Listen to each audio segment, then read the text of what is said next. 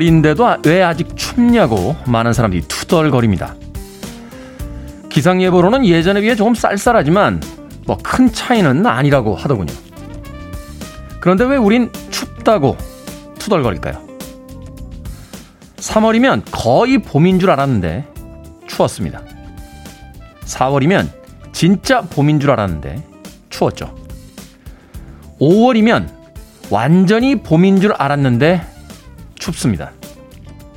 어쩌면 계절은 자기 시간을 온전히 보내는 중인데 우리의 마음만 너무 앞서 있는 건 아닐까 생각해 봅니다.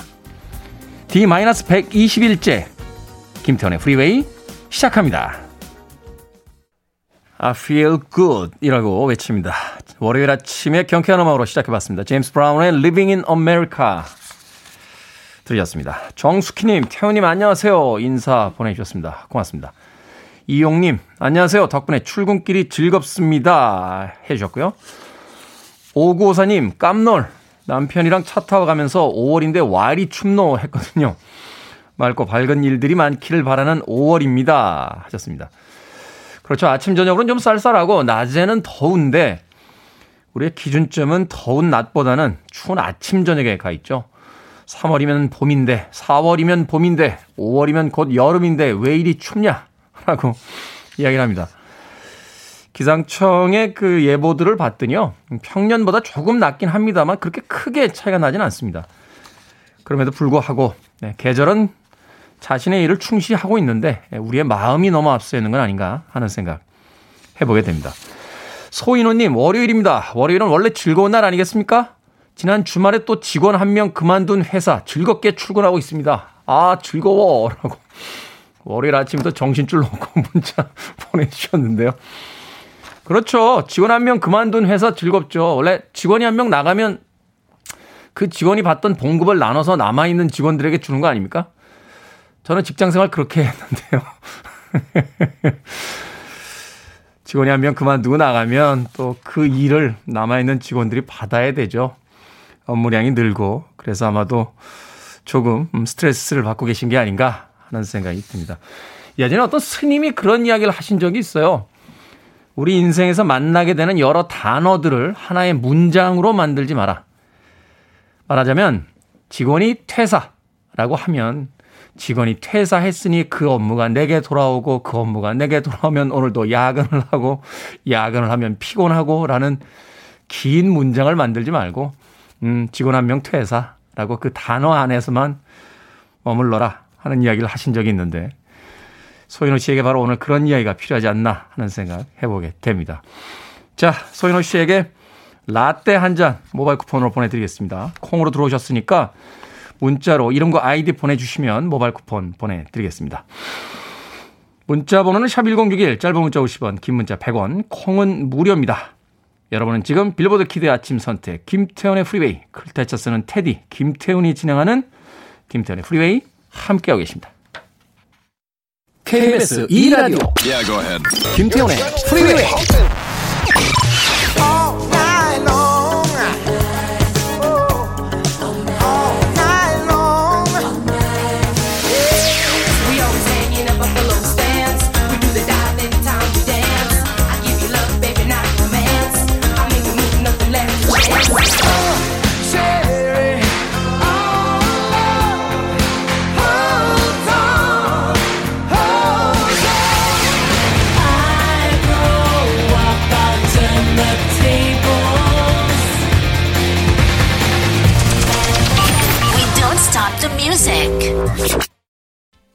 80년대의 R&B 그리고 댄스팝 특히나 그 아주 화려한 패션이 예, 굉장히 인상적이었던 그런 여성 아티스트였습니다. 조디 와틀리의 Everything 들이었습니다. 아니 지난 주말에 고추 심는 날이었나요? 오늘 청취자분들 중에 고추 심고 오셨다는 분들이 왜 이렇게 많나요? 1056님 어제는 부녀회 회원들과 혼자 사시는 동네 어르신 댁에 고추 심어드렸습니다. 7, 80대 어르신들이 많아서 이번 주도 계속 봉사하기로 했는데 몸살 날 것 같습니다. 하셨습니다. 신정희님께서요, 또 주말에 혼자서 고추 모종 600포기 심었어요. 도와주겠다던 남편은 낚시 가서 혼자 다 했습니다. 남편들은 왜 그러는 겁니까? 도대체 신정희 님도 고추 심으셨는데 2551님 주말에 고추 심고 와서 몸이 천근만근입니다. 출근길에 듣고 있는데 파스 같은 방송 부탁드려요 하셨습니다.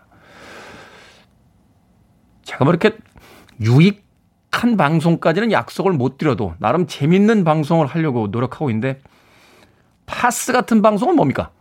네. 아프신 부위를 스피커에다 대면 제가 호 한번 불어드리면 되지 않을까 싶기도 하는데 2551님 어찌됐건 주말에 고추 신고 오신 분들이 꽤 많은 것 같습니다. 농사철에서 아마 이쯤 이 시기가 이 고추 모종을 이렇게 파종하는 시기가 아닌가 하는 생각이 드는군요. 네. 조금 있으면 이제 맛있는 음, 고추를 먹을 수 있겠군요. 이준범님, 월요일은 30분 일찍 출근이 정해져 있는데 같은 시간에 일어났어요. 회의 준비는 다 했는데 머릿속이 복잡합니다. 오늘 하루 더 잘할 수 있겠죠.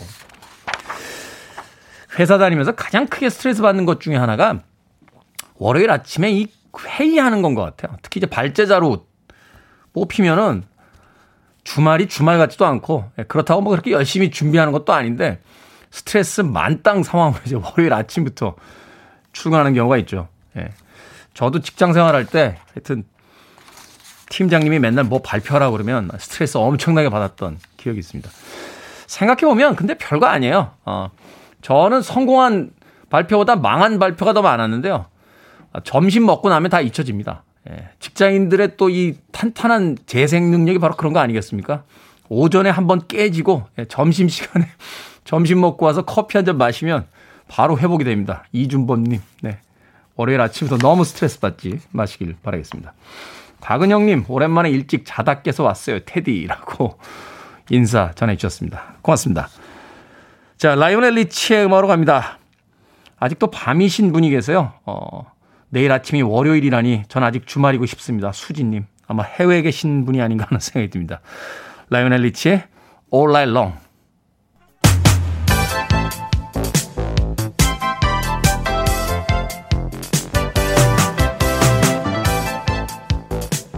이 시간 뉴스를 깔끔하게 정리해드립니다. 뉴스 브리핑 최영일 시사평론가와 함께합니다. 안녕하세요. 안녕하세요.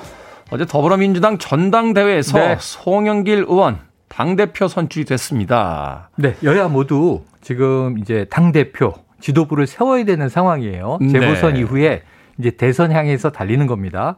그런데 지금 이 지난 4월 30일 지난 금요일에 국민의힘은 이제 신임 원내대표를 뽑았고요. 김기현 음. 의원이 신임 원내대표가 됐고 청와대에서 오찬 제의를 했는데 일단 거절했어요. 보도는 거절인데 이제 김기현 그 국민의힘 원내대표는 거절이라기보다는 정중한 양해다. 이 식사가 중요한 게 아니지 않느냐. 이제 정책을 가지고 만나야지 뭐 이런 얘기를 했고요.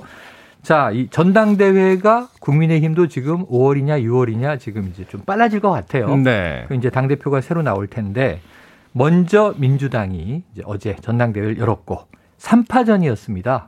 그러니까 홍영표 의원, 그리고 송영길 의원, 우원식 의원, 근데 세 명 다 뭐 친문이냐 비문이냐 이거 가지고 보도가 싸웠는데 네. 지금 비문은 없어요. 다 친문이에요. 최고위원들의 구성도 그렇고 네. 좀뭐 친문의 부활이다, 뭐 네. 복귀다 이런 평들이 네. 나오고 있던데요. 그런데 이제 이미 이제 윤호중 원내대표가 친문이다 이렇게 분류되는데 당 대표도 어차피 세 명 다 그냥 좀 적극적인 친문이냐 범친문이냐 이런 건데 송영길 의원 오선 의원입니다. 인천에서 오선 한 의원이고 범친문으로 분류가 되고 86그룹의 맏형 네. 80년대 학번 운동권 세력의 맏형격인데 35.60%를 얻어서 당대표가 됐는데 2등이 홍영표 의원인데요. 홍영표 네. 후보는 친문의 이제 적통, 좌장 이렇게 이제 강조를 했는데 35.01.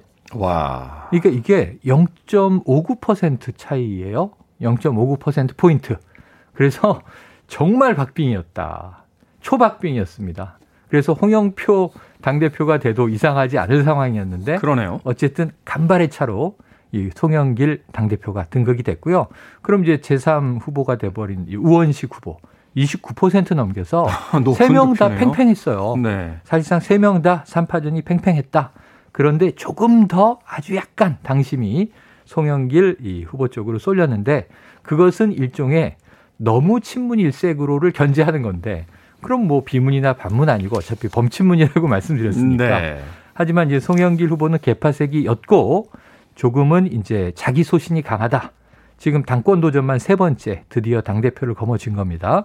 앞으로 송영길 민주당 대표 어떤 행보를 펼칠지 부동산 정책만 해도 이 공약 자체가 주장이 이 정부의 결과는 좀 달랐어요. 음. 청년이나 신혼부부 생애 첫 주택을 갖게 되는 무주택자에게는 대출 한도를 한 90%까지 풀어줘야 되는 거 아니냐 이런 과감한 얘기를 했었거든요.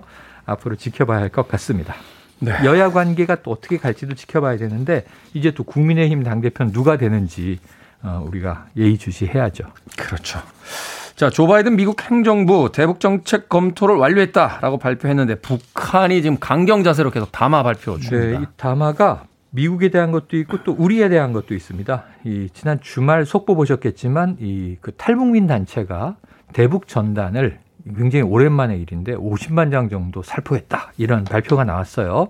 지금 우리나라는 대북 전단 금지법이 만들어져 있거든요. 이게 사실은 그 어, 이 접경 지역에서의 어떤 네. 안보 문제, 안전 문제와 좀 지역 있죠? 주민들에게 만약에 대북 전단이 날아가는 뭐 풍선이라든가 이제 이런 이제 그걸 보고 발포하게 되면은 접경 지역 주민들이 위험해지기 때문에 왜냐하면 북한은 또 굉장히 대, 북 전단 살포에 대해서는 신경질적이란 말이죠. 네. 자, 이, 이것 때문에 우리가 금한 건데 통일부는 어쨌든 경찰이 이거 조사하고 있다 이렇게 이야기를 했고 북한은 이거는 우리에 대한 도발 행위다 상응 조치하겠다 이렇게 강한 반응을 낸 거예요. 자, 그런데 이제 이 상응 조치가 뭐냐? 군사적인 게 아니라 남북 교류 채널을 계속 닫아 잠그는 것일 수 있습니다. 그래서 우리 통일부는 계속 대화하자는 입장이고 그래서 이제 어떤 조치를 취할지는 예의주시해야 되는데 조금 다른 게 대외 선전 매체에서 막 센 말을 해도 요거는 좀 엄포성의 가능성이 높은데 북한 내부 매체에서 담화를 같이 발표해 버리면 요건 행동할 가능성이 높다고 관측을 하거든요. 네. 근데 이제 뭐 조선중앙 TV나 이 노동신문이나 북한 매체에도 이 담화가 실린 걸 봐서는 행동 가능성이 있다. 이렇게 이제 판단하고 또 한 가지는 바이든 행정부가 대북 정책 검토를 끝냈다. two track이에요. 이건 굉장히 이제 가장 일반적인 원칙인데 자, 강력한 억지와 함께 외교적인 노력도 병행한다. 이거는 강온 이 양면 전략을 쓰겠다는 건데 그렇죠. 여기 대해서 북한이 상당히 반발했습니다. 그러니까 이제 이 미국이 우리를 모욕했다 이런 식으로 이제 화를 내면서 이 억지라고 하는 말이 그러니까 이 북한은 이렇게 해석을 했어요. 외교라는 말은 간판에 불과하고 호울 좋은 간판이다. 실제는 억지의 방점이 있는 것이다. 이 억지는 우리를 북한을 핵 위협하겠다는 거 아니냐 미국이. 그러니까 우리도 자력을 강화해야 한다라는 취지로 해석을 하면서 도발 가능성을 암시했는데 이건 조금 지켜볼 문제인 것이 바이든 행정부가 지금 두 가지 균형을 잡겠다고 했고 이 미 백악관은 북한의 이 엄포가 나온 뒤에도 아니 우리는 이 저 지금 중요한 것은 적대 관계로 가겠다는 게 아니라 해법을 찾겠다는 것이다 이렇게 이야기를 했거든요. 조금 북미 관계 지켜봐야 할 것 같습니다. 네, 북미 관계 참 쉽지 않습니다. 네. 자, 코로나19 백신 개발사 모더나가 한국 지사 채용 공고를 냈다. 네. 이건 이제 계속해서 한국에서 이제 백신을 생산하겠다 뭐 이런 의미로 읽어낼 수 있을까요? 그렇습니다. 그렇습니다. 일단 우리나라만은 아니고 호주, 일본 같이 제너럴 매니저 그러니까 이제 총괄 관리자를 뽑겠다는 거고 그리고 이제 약물 관리자도 뽑겠다고 했어요. 네. 채용 공고가 났는데 한국 지사가 생기는 거고요. 모더나 사우스 코리아가 생기는 거고 여기에 이제 현지 직원들을 채용하겠다는 건 우선 지사는 최소한 만든다. 그럼 유통은 이제 조만간 시작되지 않겠느냐. 기사를 통해서 조금 더 나가면 이 모더나는 또 CEO가 우리 문재인 대통령 만났고 방한까지 하지 않았습니까? 아마 위탁 생산과 기술 이전까지를 장기적으로 검토하는데 최소한 이제 이 지사가 빨리 세팅이 되면 국내 유통까지는 임박했다. 이렇게 해석이 되고 있어서 근데 지금 백신 동났다 이런 보도가 많이 나오고 있거든요. 그렇죠. 주말 사이에. 근데 오늘 어, 방역 당국이 이 저 백신에 대한 2분기 접종 계획을 발표한다고 하는데 동나지 않았다는 게 정부 입장이에요. 계획대로 가고 있다. 그 오늘 발표를 한번 들어봐야 할 것 같습니다. 그렇습니다. 아마 국민들이 지금 원하는 만큼의 속도 안 나기 때문에 계속 이런 뉴스들이 있는 것 같은데 예, 이사분기에는 좀 빨리 좀 접종이 이루어졌으면 그렇습니다. 바람 가져봅니다. 자 오늘의 시사 엉뚱 퀴즈 어떤 문제입니까? 오늘 잘 들어주셔야 됩니다. 네. 어렵습니다. 자, 앞서 모더나가 한국 지사 설립을 본격화했다는 소식 전해드렸는데요. 뭐더냐? 거리더냐? 놀던 놀이가 생각이 났습니다. 네. 전 국민이 코로나 백신을 맞게 되면 올 명절에는 이 놀이를 할 수 있지 않을까? 여기서 오늘의 시사홍뚱 퀴즈. 뭐더냐? 거리더냐? 자, 네 개의 막대기를 던져서 독의 걸륜모에 따라 말이 움직이는 이 놀이는 무엇일까요? 1번 물놀이, 2번 윷놀이, 3번 관자놀이, 4번 관등놀이. 자, 정답 아시는 분들은 지금 보내주시면 되겠습니다. 재미있는 오답 포함해서 총 10분에게 불고기 버거 세트 보내드립니다. 모더나 소식을 전하면서 내는 오늘의 퀴즈. 뭐더냐, 거리더냐 하면서 음. 놀던 놀이가 떠오릅니다. 4개의 막대기를 던져서 독에 걸 윤모에 따라 말을 움직이는 이 놀이는 무엇일까요? 1번 물놀이, 2번 윷놀이, 3번 관자놀이, 4번 관등놀이. 문자번호 샵 1061, 짧은 문자 50원, 긴 문자 100원, 콩으로는 무료입니다. 뉴스 브리핑 최영일 시사평론가와 함께했습니다. 고맙습니다. 고맙습니다.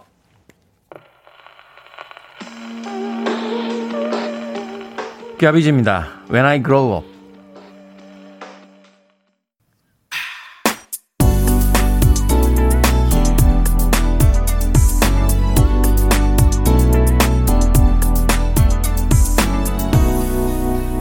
김태훈의 Freeway.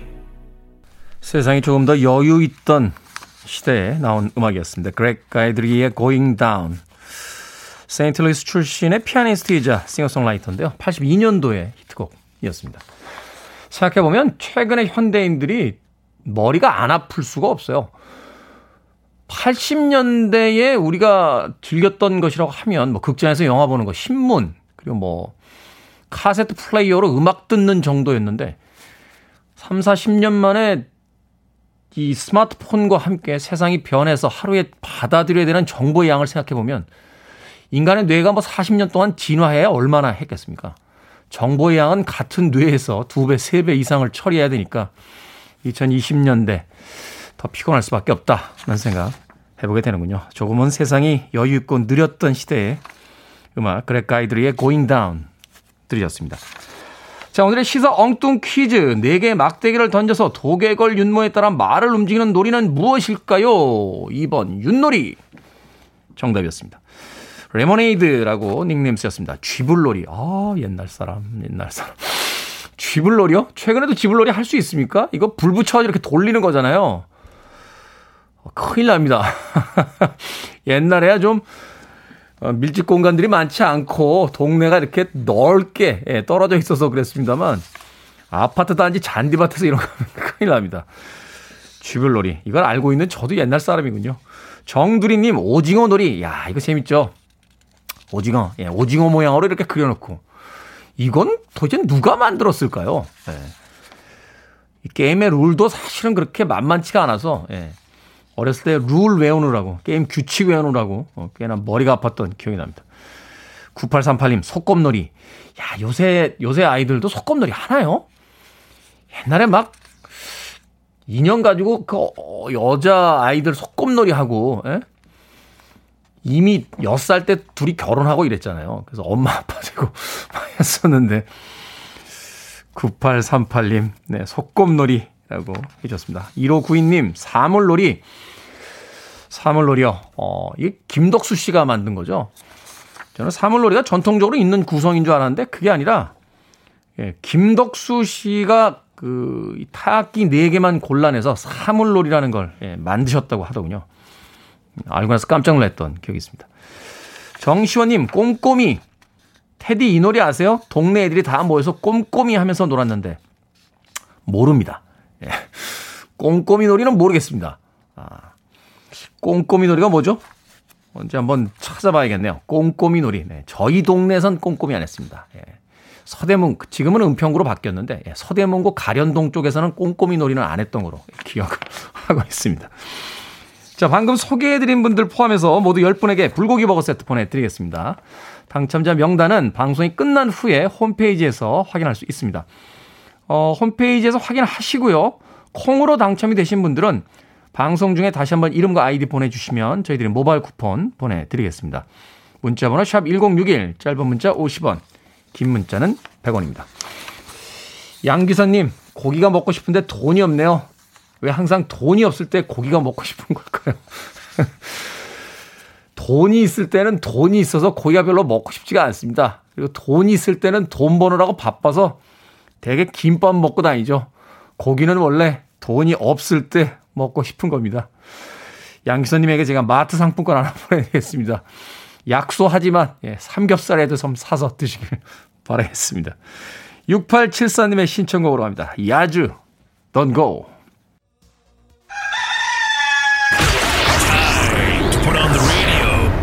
김태훈의 프리웨이 정보를 확인하고 있습니다. 원하시는 거래의 버튼을 눌러주십시오.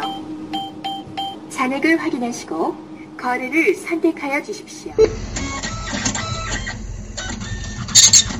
현금을 세고 있습니다.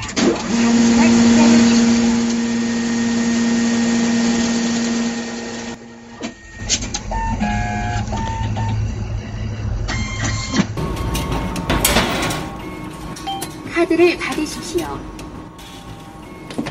이용해 주셔서 감사합니다.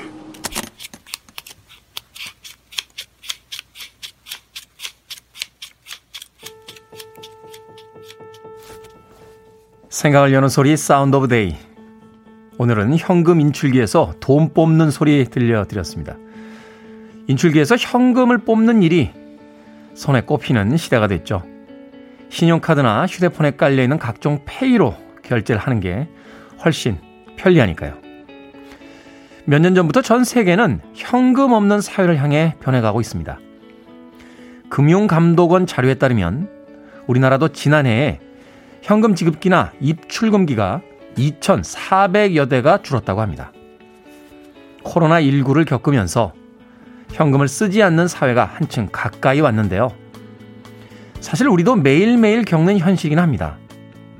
얇은 카드 지갑이나 휴대폰만 들고 다니는 분들도 주변에 꽤 많죠. 그럼에도 불구하고 이맘때가 되면 실제로 돈을 만질 일이 생깁니다. 어린이날에 손자, 손녀에게 용돈을 주거나 어버이날에 부모님께 용돈을 드리거나 또 결혼식에 가서 축의금을 낼 땐 여전히 지폐를 이용하니까 말이죠. 이럴 때는 계좌로 이체하기보다 실제로 돈을 직접 주고받는 게 기분이 더 낫지 않습니까? 현금 사용이 줄어드는 시대지만 현금이 인기가 많은 가정의 달이자 결혼식의 계절. 그러고 보니 목돈 나갈 일이 줄을 서고 있습니다. 이번 한 달은 돈 좀 아껴 써야겠네요. You're listening to one of the best radio stations around. You're listening to 김태훈의 프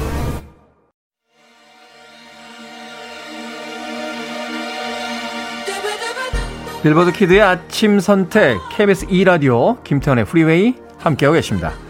자 1부 끝곡은 김호기 님의 신청곡입니다. 애니 레녹스 No More I Love You 이곡 들으시고요. 저는 잠시 후 2부에서 뵙겠습니다.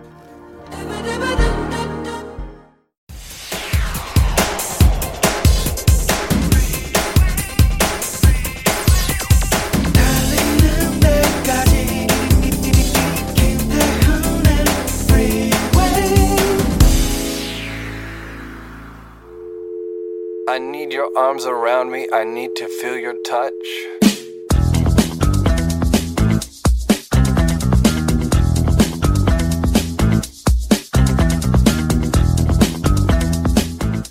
나이 먹어가며 알게 된 것들.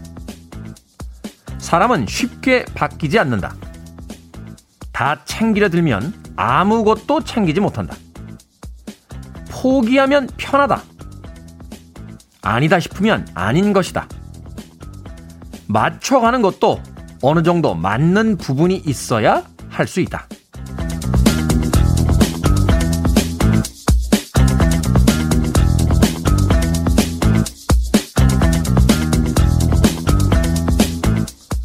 뭐든 읽어주는 남자. 오늘은 트위터에 올라온 나이 먹어가며 알게 된 것들을 읽어드렸습니다. 나이가 들수록요, 세상에는 어쩔 수 없는 일들이 있다는 걸 깨닫게 됩니다. 뭐, 아무리 노력해도 모든 사람에게 좋은 사람이 될 수는 없고요. 모든 일을 잘 해낼 수 없다는 걸 경험하게 되는 거죠. 씁쓸하기도 하지만 현실을 인정하고 마음을 내려놓는 법을 배우게 되는데요. 바꿀 수 없는 것에 집착하는 대신 소중한 것에 집중하는 법을 터득하는 게 나이를 들며 얻는 지혜가 아닌가 싶습니다. 길 한복판에 나무가 있다고 야, 너 왜 여기 있냐? 좀 비키면 안 되냐? 뭐 이렇게 할 수는 없는 거 아닙니까? 옆으로 돌아가는가? 그것이 더 좋은, 현명한 방법이 아닌가 하는 생각이 드는군요.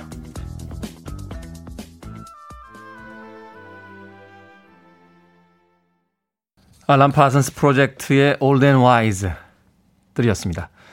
자, 이 곡으로 김태훈의 프리웨이 2부 시작했습니다. 앞서 일상의 재발견, 우리 하루를 꼼꼼하게 들여다보는 시간이었죠. 뭐든 읽어주는 남자. 오늘은 나이 먹어가며 알게 된 것들이라고 하는 트위터에 올라온 예, 글을 읽어드렸습니다. 사람 쉽게 안 바뀌죠. 예. 뭔가 큰 일을 겪기 전에는 잘 바뀌지 않습니다. 군대 가서 한 일주일쯤 되면 다 효자가 될 것 같아요. 예. 부모님의 은혜에 펑펑 웁니다. 예. 제대하고 한 3개월 되면 다시 다시 원상 3개월이나 버티면 많이 버틴 거예요. 예. 저 군대 있을 때 보니까 그 두 번째 휴가가 나가면서부터 바뀌기 시작합니다. 20살 넘은 사람들 가치관이 형성되기 시작하면 잘 쉽게 바뀌지가 않죠. 또 포기하면 편하다라는 이야기.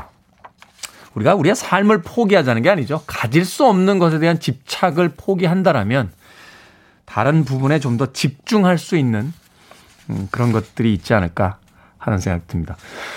몇 년 전인가요? 한 TV 프로그램에서 음, 훌륭한 사람이 돼 하는 누군가의 이야기에 뭘 훌륭한 사람이 돼 그냥 아무나 돼라고 이야기했던 이효리 씨의 이야기가 떠오르기도 합니다.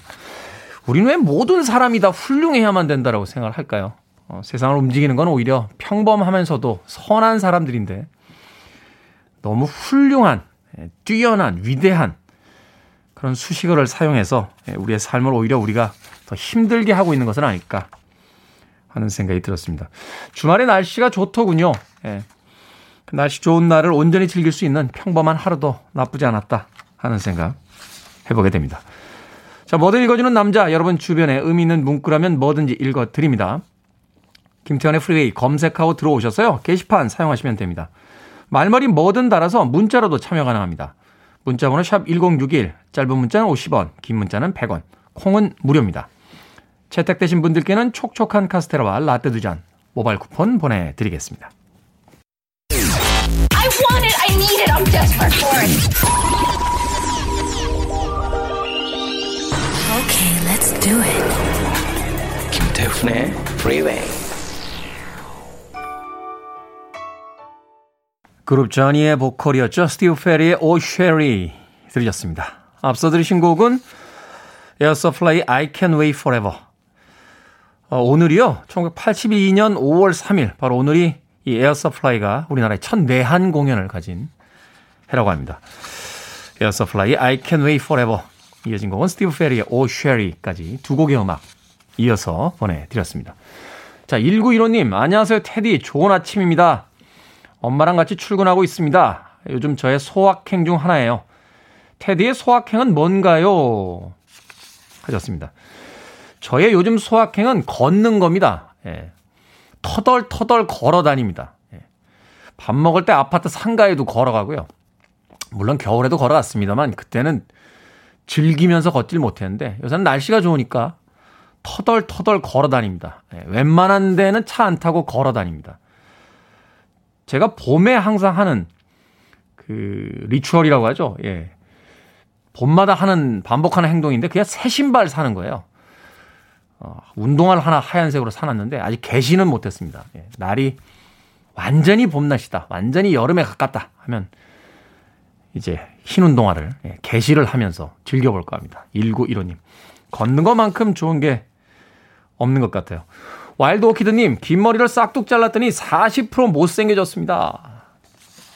60% 남았잖아요. 예, 60%면은 많은 걸 할 수 있습니다. 네, 게임도 할 수 있고, 휴대폰 배터리 60% 정도 남아있으면 우리가 그렇게 크게 불안하진 않잖아요. 예, 이게 한 40%나 39% 정도 떨어지면 아, 충전해야 되는데 하긴 합니다만 네, 60% 남아있을 땐 괜찮습니다. 더군다나 이제 머리라는 건 자라는 거니까요. 매일 뭐 한 몇 미리씩 자랄 때마다 1%씩 재충전이 될 테니까 너무 걱정하지 마십시오. 와일드 오키드님. 긴 머리를 싹둑 잘랐더니 40% 못생겨졌다. 그대에겐 아직 60%가 남아 있습니다. 자, 윌 투 파워의 음악으로 합니다. Baby I Love Your Way 그리고 Free Bird 두 곡의 메들리입니다.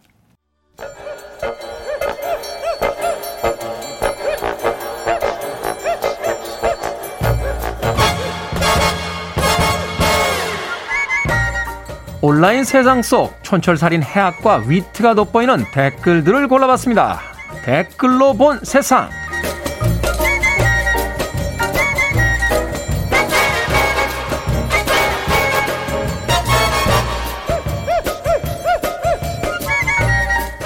첫 번째 댓글로 본 세상. 배달 업자들이 이용하는 온라인 커뮤니티에 각종 도구로 번호판을 가린 오토바이 사진이 올라왔습니다. 신호 위반이나 과속 위반 카메라에 찍히는 걸 피하기 위해서인데요. 특히나 배달 상자 뒤에 인형을 다는 경우가 많다고 하는군요. 경찰에 걸리더라도 인형이 번호판을 가리는 줄 몰랐다. 이렇게 자연스러운 해명이 가능하기 때문이랍니다. 여기에 달린 댓글들입니다. 나는 난님. 다들 꼼수라고 하시는데요. 이건 꼼수가 아니라 범법 행위 아닙니까? 쏭님. 배달 영수증에 오토바이 번호도 같이 출력되게 하면 안 되나요?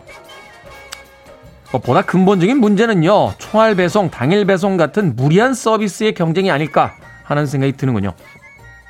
한편으로는 우리가 물건을 더 빨리 받으려는 생각에 우리의 거리가 더 위험해진 셈이죠. 도시락은 2시간 전, 물은 이틀 전, 뭐 다른 물품은 일주일 전. 이렇게 국가 지정 시간표라도 만들어줘야 되는 거 아닙니까?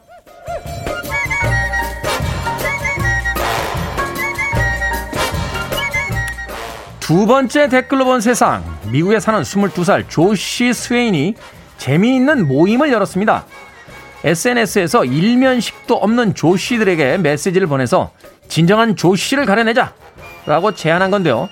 결국 미국 전역에서 50여 명이 모여서 가위바위보와 풍선 칼싸움을 벌였다고 합니다.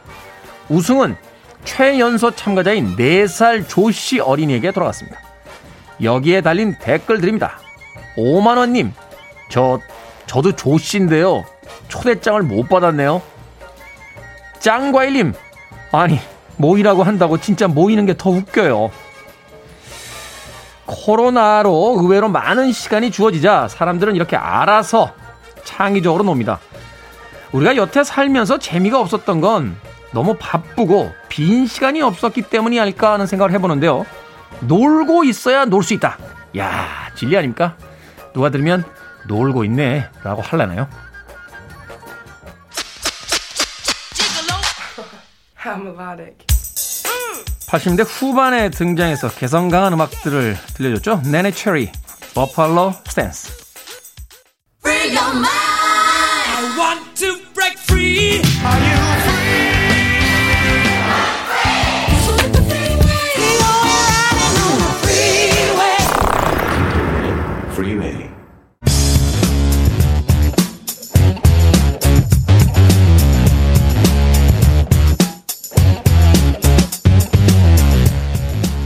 월요일은 과학 같은 소리 안에 주말 내내 쉬었던 머리를 지적인 자극으로 깨워드립니다. 국립과천과학관의 이정모 관장님 나오셨습니다. 안녕하세요. 안녕하세요. 과천과학관의 이정모입니다. 자, 몇 달 전에 한참 화제가 됐던 뉴스가 있었습니다. 전기 밥솥에서 전자파가 나오니까 밥할 때는 좀 떨어져 있어라. 라고 해서 많은 사람들을 좀 당황시켰던 뉴스가 있었는데, 뭐, 해외 기사를 보니까, 어, 암에 걸릴까봐 휴대폰도 안 쓰는 외국인도 있다. 뭐 이런 기사도 읽었던 기억이 있거든요. 먼저 전자파란 무엇이고 또 이 전자파가 실제로 이렇게 공포스러운 존재인지 좀 여쭤보고 싶은데요. 일단 전자파라는 건 되게 과학적인 용어는 아니에요. 전자기파라고 하는 좀 어려운 말이 있는데요. 네. 전자기파가 좀 어려우니까 전자파라고 주로 얘기하죠. 그러니까 전기장과 자기장이 합쳐진 거거든요. 네. 전자파 할 때 전자가 그 삼성전자, LG전자 할 때 그 전자가 아니거든요. 무슨 전자입니까? 그러니까 전기와 자기. 합해진 거예요. 아, 자기. 그러니까 전자파가 전자가 뭐 총알처럼 튀어나와서 내 몸에 어떤 영향을 줄까봐 걱정하시는데 네. 딱 그런 건 아닙니다. 그러니까 우리 몸 우주에 떠다니는 온갖 파동들, 적외선, 자외선, 가시광선, X선, 감마선 같은 종류들이 있죠. 그다음 라디오도 마찬가지로 그 전자기파 중에 하나입니다. 아, 이- 그러네요. 예, 이 전자기파는 다 헤르츠라고 하는 단위로 사용하거든요. 네. 일 1초에 몇 번 떨리느냐 갖고 하는 거예요. 그러니까 헤르츠가 높을수록 에너지가 셉니다. 어. 감마선, 감마선 잘못되면 영화에서는 헐크 되더라고요. 녹색으로 변하죠. 그렇죠. 커지죠. 네. 엑선, 엑선 뗄때 항상 왜 임신 가능성 있냐고 물어보게 되잖아요. 네. 심지어 저한테도 물어보신 분 계셨어요. 네, 자외선, 과시광선, 우리 무지개도 마찬가지로 다 어, 전자 기파입니다. 어. 적외선도 그렇고요. 리모컨에 쓰이고 있는 거. 그 다음에 뭐 휴대전화, 전자레인지, 밥솥, 전기장판 이런 데서 모두 다 전자 기파가 나오죠. 그러니까 뭐 전자기파는 어떤 특정한 제품에서 나오는 게 아니라 모든 곳에 다 있다. 태양빛도 전자기파다. 라고 생각하시면 돼요. 이렇게 원래 자연에는 전자기파가 있었고 이게 자연적인 전자기파고요. 근데 우리가 인- 인공적으로 만든 거 있잖아요. 이것을 비의도적 전자기파, 의도적 전자기파라고 하는 거죠. 네. 그러니까 사람들은 그 비의도적 전자기파 원래 자연에 있는 건 다 적응해 살았기 때문에 아무런 문제가 없습니다. 아, 그렇군요. 그러니까 이 전자기파라는 것은 우리가 인위적으로 만들어낸 것도 있지만 그 이전에 이미 자연 속에서 존재했던 거기 때문에 네. 그 자체로는 일단 크게 영향이 없는데 그러면 이제 전자 제품에서 나오는 전자기파 이걸 우리가 안 좋다고 인식하잖아요. 이건 네. 왜 그런 겁니까? 뭐 양의 어떤 차이가 있기 때문인가요? 그 종류가 다른 건가요? 일단 우리는 그 인공적으로 만든 거에 대한 거부감이 있죠. 아, 화학 제품 나쁜 거야. 막 천연 조미료가 좋은 거야. 인공 조미료 나쁘다 생각하고 어. 마찬가지로 자연 속에 있는 전자파, 전자기파는 괜찮지만 사람들이 의도적으로 만든 건 되게 위험하지 않을까라고 생각을 합니다. 네. 여기는 뭐 연자기파가 그열 작용을 내는 것도 있고 비열 작용 또 자극 작용이라는 게 있는데요. 열 작용은 주파수가 높고 강한 세기 의 전자파가 인체에 노출되면 체온이 상승할 수가 있어요. 아, 그러니까 체온이 상승할 수 있으면 우리 안 좋은 거잖아요. 그렇죠. 뭐 우리 몸이 안 좋을 때 열이 나는 거니까. 그렇죠. 어. 비열 작용은 미약한 전자파에 장기간 노출될 때 작용하는 것으로 써요. 아직까지는 비열 작용은 우리 몸에 어떤 영향을 주는지 모르겠어요. 연구 결과 없습니다.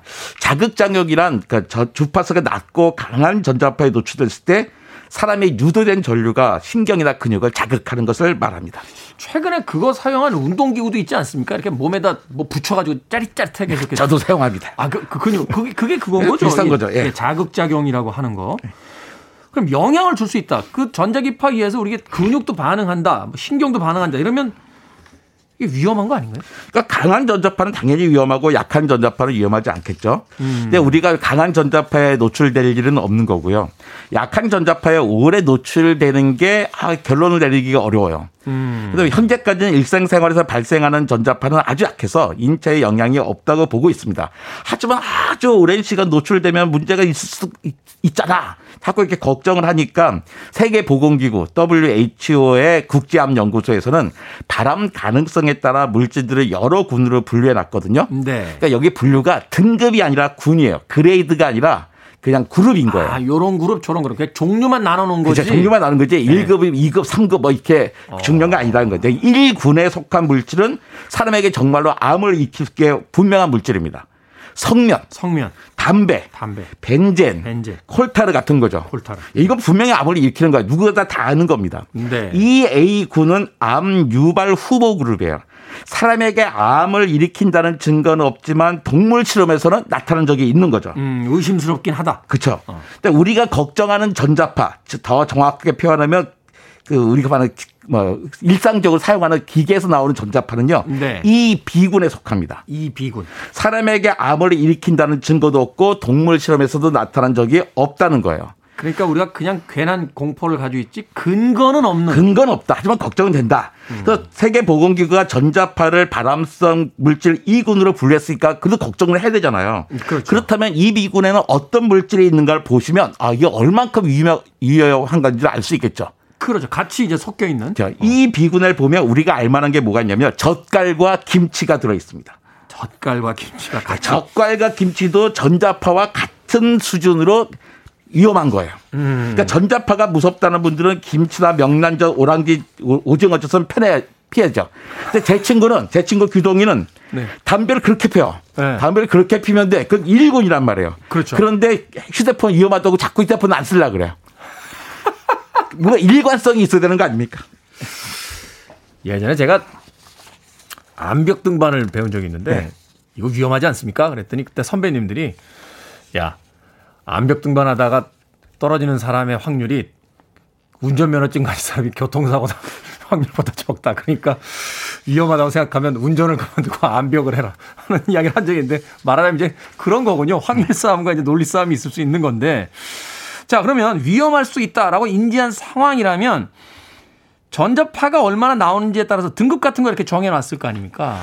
그러니까 일단 뭐 정치란 건 국민들의 걱정을 덜어주는 거잖아요. 그렇죠. 네, 정치는 결국 법으로 하는 겁니다. 그러니까, 그러니까 전자파로부터 국민을 보호하기 위해서 과기정통부는 전자파 인체 보호 기준 에 대한 조항을 만들었고요. 네. 또 전자파 인체 보호 기준, 전자파 강도 측정 기준, 전자파 흡수율 측정 기준, 대상 기자에 대한 고시도 했습니다. 이미 2000년 전의 일, 20년 전의 일입니다. 네. 네, 휴대전화의 전자파는 2002년부터, 무선국의 전자파는 2007년부터 이 기준을 적용하고 있어요. 그러니까 우리가 걱정을 안 해도 될 정도지만 그래도 걱정이 되니까 사람들에게 알려주기 위해서 기준을 적용해놨고 그 네. 기준에 따라서 관리하고 그 적용하고 관리하고 있습니다.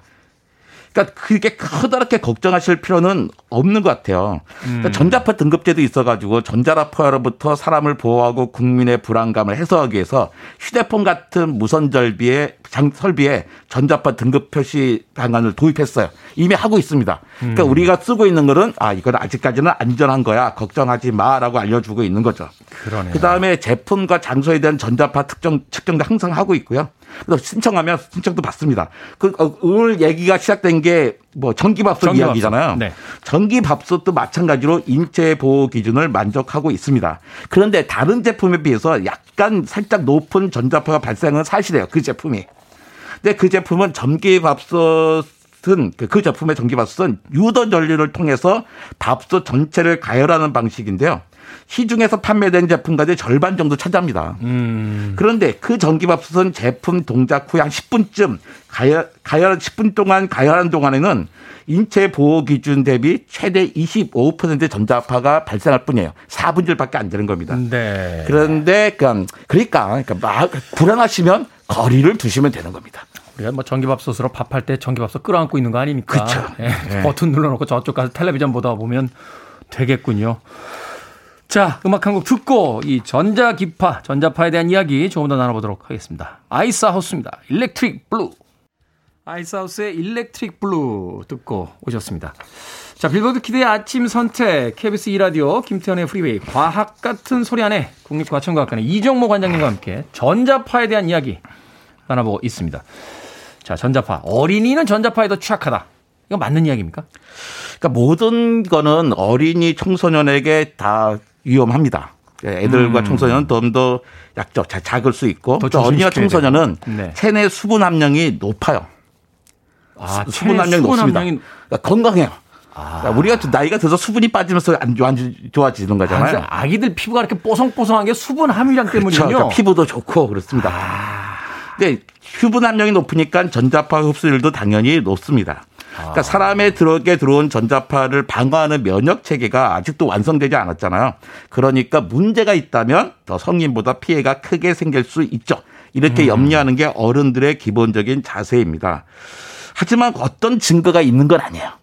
그럴 것이다라고 그냥 위험하다면 위험하다면 더 위험하겠지. 조심스럽게 추정해 볼 뿐이지 증거는 없다. 예, 근데 어. 특히 이제 아직 뭐 특히 성인들한테도 없고 아이들한테도 그저 걱정할 정도까지는 증거가 있는 건 아니다. 실제로 그러니까 만약에 저- 휴대폰 전자파가 아이들에게 위험할 경우에는 가장 위험 걱정되는 게 뇌종양입니다. 아. 그러니까 우리나라를 포함해 가지고 세계 15개 나라에서 어린이의 휴대전화 사용과 뇌종양의 연관성에 대한 연구가 진행되고 있는데요.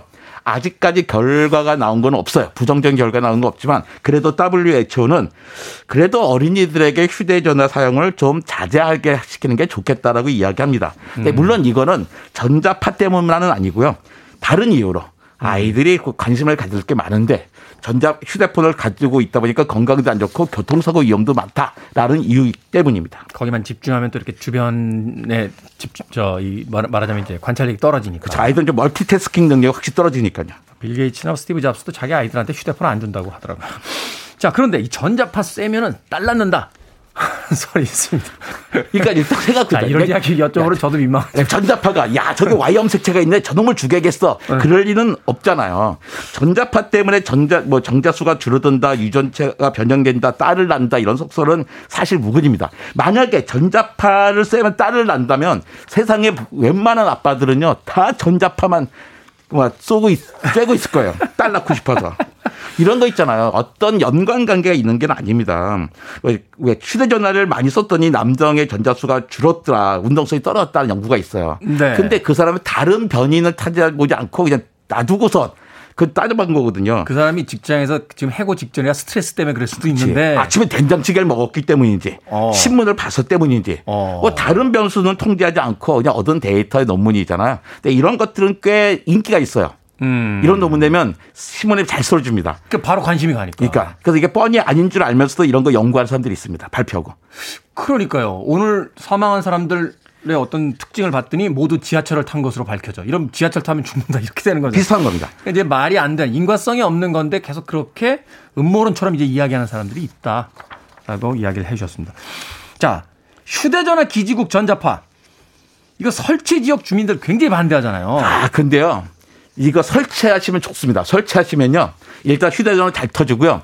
그 다음에 아파트 단지로 돈을 줍니다. 꽤 큰 돈 줘요. 아, 그래요? 그러니까 기지국에 돈 줍니다. 그, 거기 그 통신회사에서 기지국에 사용하는 전자파를 RF 대역의 전자파라 그래요. RF 대역. RF 대역. RF 대역 뭔가 위험해 보이잖아요. 네. RF가 뭐냐면 radio frequency입니다. radio frequency. 그러니까 라디오 대역, 무선 대역, 라디오 대역이라는 뜻이에요.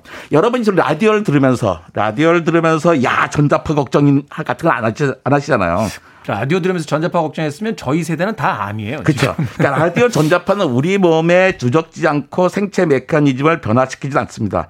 기지국이 얼마나 위험하냐면 라디오만큼 위험합니다. 성전소와 발전소도 마찬가지고요. 기준치보다 훨씬 낮은 전자파가 발생하고 있습니다. 그러니까 기지국이 여기 세워진다 해도 그냥 우리가 옆에서 라디오 듣는 것 정도의 전자기파의 어떤 영향일 뿐이지 뭐 어마어마한 전자기파가 나와서 그게 우리의 그 삶에 어떤 영향을 주는 건 아니다. 예. 그리고 전자 그게 영향을 주면 이 기본적으로 이런 기지국 같은 건 설치할 수가 없죠. 그러네요. 예. 심지어는 거기 왜 그 수리하시러 다니시는 분들이 있잖아요. 예. 예. 그분들의 어떤 그 건강 상태를 추적하면 훨씬 더잘알수 있지 않을까. 송전소 발전소에 계신 분들도 건강하게 잘 근무하고 계십니다. 그렇군요. 자, 작년에 유럽에서 이거 진짜 황당했습니다. 아, 우리나라 사람들은 아무도 안 믿었어요. 근데 유럽 사람들이 실제로 믿었다라고 그래요. 코로나19 바이러스가 5G 전자파 타고 전염된다. 이래가지고 막 기지국 부시고 막 이랬잖아요. 네, 그래서 뭐 LTE 쓴다고 막 그러고 했죠. 그러니까요. 이거 그러니까 우리가 그 사람들 정말 우습게 보잖아요. 이 사람들은 왜 이래? 정신 있어 없어? 어떻게 바이러스가 전파를 타고 가 이렇게 생각하잖아요. 그 어떻게 그런 걸 믿습니까? 그게 자기 좋아하는 사람이 이야기하면 통합니다. 또 많은 사람이 이야기하면 쓸려가게 되는 거예요. 그 SNS의 요즘의 문제이기도 하죠. 오. 그래서 그러니까 내가 좋아하는 사람, 평생 존경하는 사람이 이야기해도 우리는 한번 좀 의심해 봐야 되는 겁니다. 그렇군요. 네. 생각해 보니까 꽤 오래 전에 그 히트했던 공포 영화 중에 텔레비전 키면은 TV에서 이렇게 머리 긴 여자분이 이렇게 나오, 나오는 공포 영화 있었잖아요. 네. 링이라고.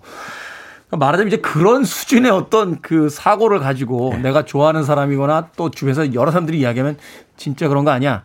라는 믿음 속에는 과학에 대한 어떤 무지가 있었기 때문이 아닐까 하는 생각도 해보게 됩니다. 자, 과학 같은 소리 안에 전자기파 아직 연구 중이긴 하지만 지금까지 나와 있는 연구의 결과로는 지나치게 두려워할 필요 없다. 맛있는 음식 전자레인지 계속 사용하셔도 되고요. 휴대폰으로 즐겁게 대화하셔도 된다라고 합니다. 지금까지 국립과천과학관의 이정모 관장님과 이야기 나눠봤습니다. 고맙습니다. 감사합니다.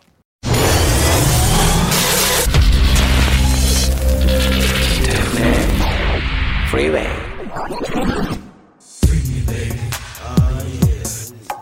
KBS 2라디오 김태훈의 프리웨이 D-121째 방송 이제 끝곡입니다. 실크의 곡 Fring Me 준비했습니다. 편안한, 활기찬, 월요일 되십시오. 저는 내일 아침 7시에 돌아옵니다. 고맙습니다.